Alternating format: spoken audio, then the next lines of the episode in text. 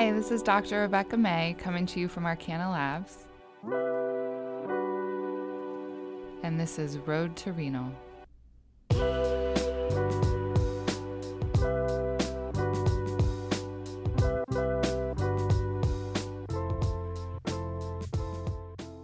Good morning. Today we have the wonderful Dr. Caza with us. Thank you so much for coming. Of course. Thank you for having me. So, can you tell us a little bit about where you grew up? Sure. I grew up in Waterloo, New York. It's in the central New York Finger Lakes region. We're near Seneca Lake. And yeah, I love outside and the natural state here. And um, did you stay there through high school? I was there through middle school. And then where did you move? Um, what area did you live in for high school? Syracuse, New York. Oh, nice. So, um, where did you go to college? Uh, Brockport, New York. Um, it was a state school that is near Buffalo. And um, what'd you major in there? I started out in nursing, but um, finished with a biology degree. And what made you change your mind? I did most concurrently. Um, almost finished a nursing degree. I just liked science and was a TA for several science classes. Was it in college that you decided you wanted to change and sort of go the pre med route? No, I just didn't really know what I wanted to do in my life. I was enjoying the college experience at the time. And you were also doing some research in college, right? Yeah. Um, I attended a summer program at a nearby university and had a great mentor. He was a hematopathologist, so it kind of gave me the idea of pathology kind of early on. Mm. And um, so, when did you apply to medical school? Then were you in were you in college when you applied to medical school? My last year, yeah. And where did you uh, go to medical school? Uh, SUNY Medical University, so it was back to Syracuse. And when you started medical school, what were you thinking in terms of career choice? Um, either internal medicine or pathology. And your exposure to biology was with the hematopathologist? I worked in a lupus nephritis lab.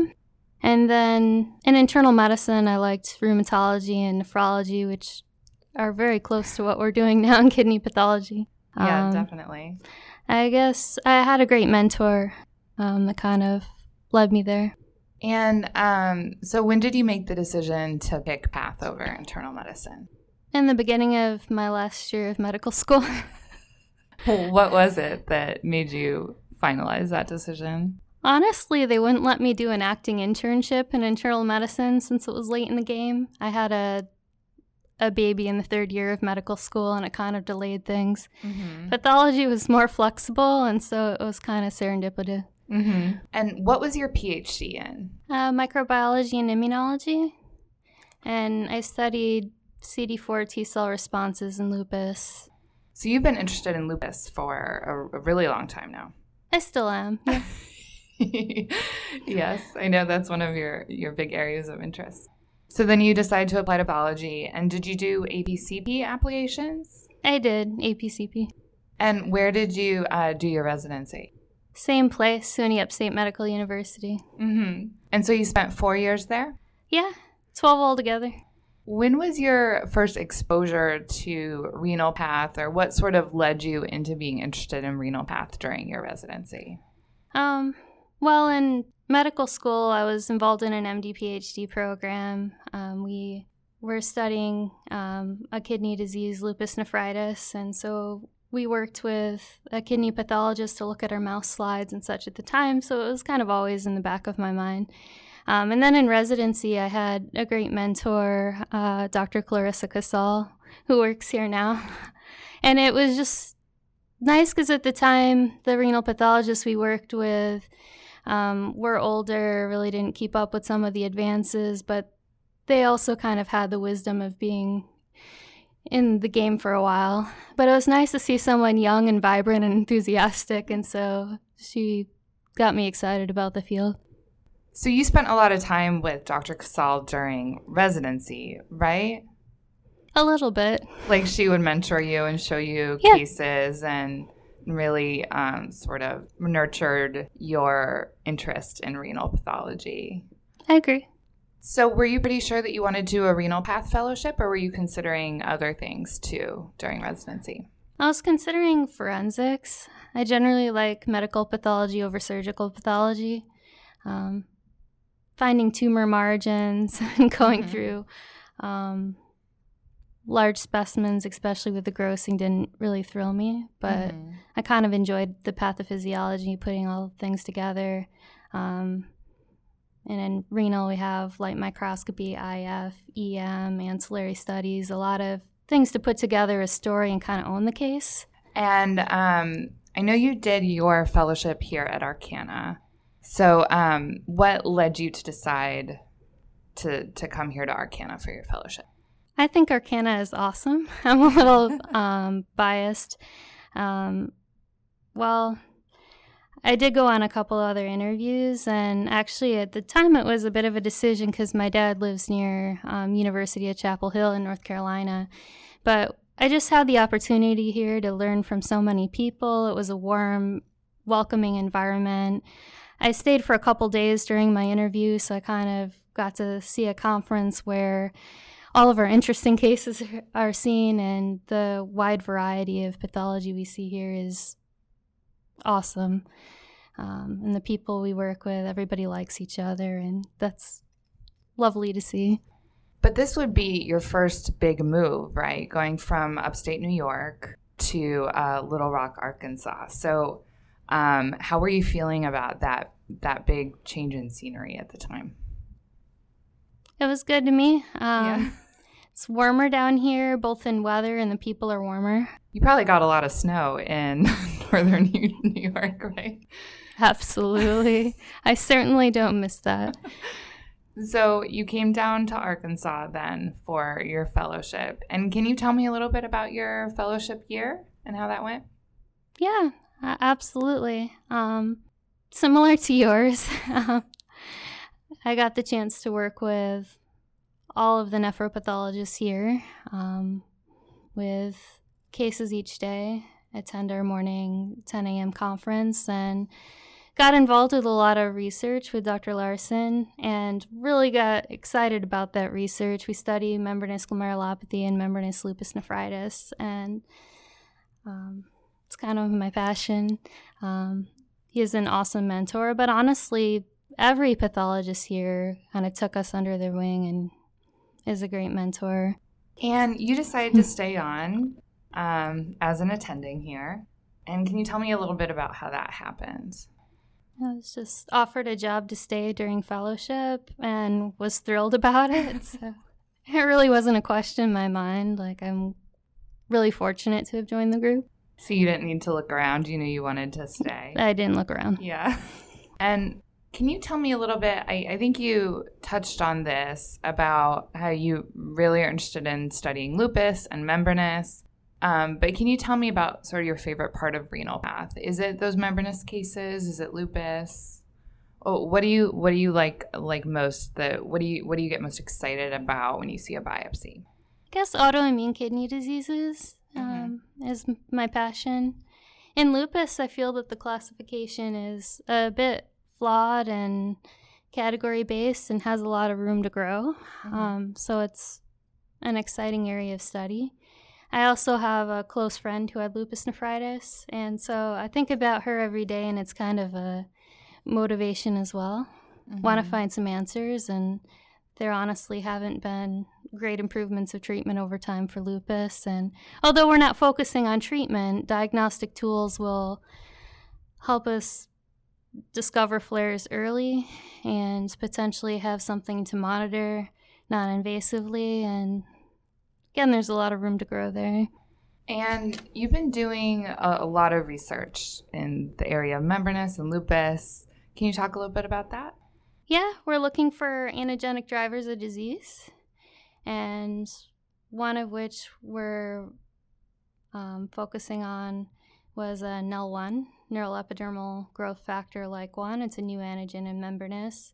Uh, we found an association with malignancy and whether it's really a biomarker if you know the cancer comes back or with disease activity we really don't know yet but hopefully we'll learn that over time um, we also had a new antigen ncam1 uh, neural cell adhesion molecule 1 um, that is an antigenic driver in some people with lupus nephritis, but there's a lot still to be known. About three quarters of patients with membranous lupus nephritis uh, don't have a known antigenic trigger. And without that, we don't have anything specifically to monitor. So I'm hoping we'll find more there. And you developed a lot of the serologic assays here in house, correct? Hope to someday. but I've been um, uh, working with Mr. Sudhir Joshi, um, who's been great. He's a very experienced medical technologist here, and we work closely together in the serology lab. Right now, with mainly just PLA2R and THSD7A, the main causes of membranous, but hopefully more in the future. Now, I just want to ask you a little bit about living in Little Rock. So, what were your first impressions when you when you moved down here from New York? Well, given that there's only a couple million people in the entire state, I expected it to be actually quite more rural than it is. Mm-hmm. It's easy to find rural areas and do, you know, hiking or go to a lake. But at the same time, there's everything you want in Little Rock fun restaurants. There's an art scene. I love art. And I live in a little community that has a bunch of hiking trails leading to other areas in the community, which is quite awesome, still being five minutes from work. Mm-hmm. And you, um, I, you hadn't mentioned this yet, but you paint a lot as well, right? You have some beautiful artwork, and um, we do feature that on the Arkana Twitter page. Um, so you should really check that out. But um, beautiful artwork. So you have some time to to paint as well here. Well, thank you for enjoying that. Um, yeah, it's one of my favorite hobbies. Okay, well, I think this brings us to our rapid fire question portion of our interview. How many hours of sleep do you get at night? Six. What is your favorite way to make eggs? Scrambled.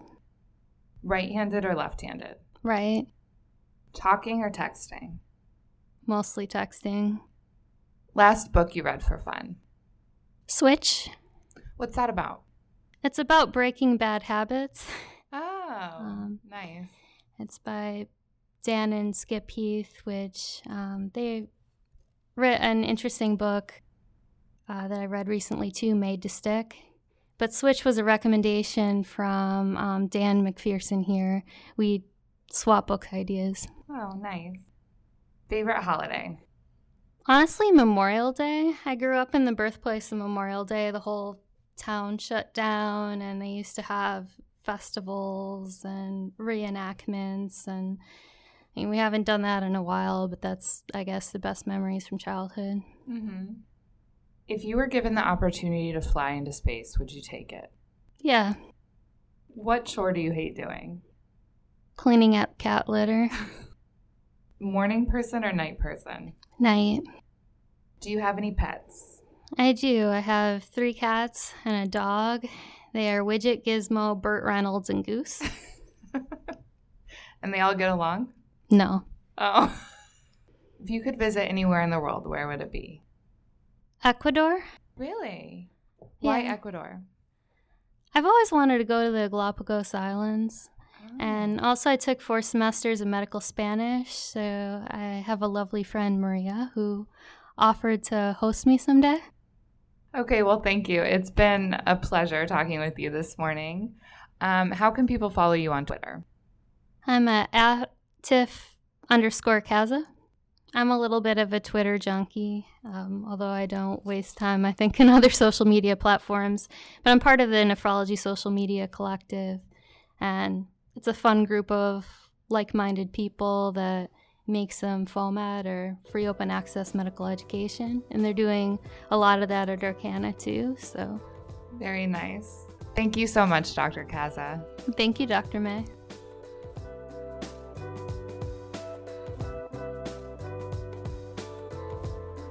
Thank you for listening. This podcast and more can be found in the iTunes Store. For more information and educational programming like this, follow us on Facebook and Twitter, or visit us on the web at arkanalabs.com.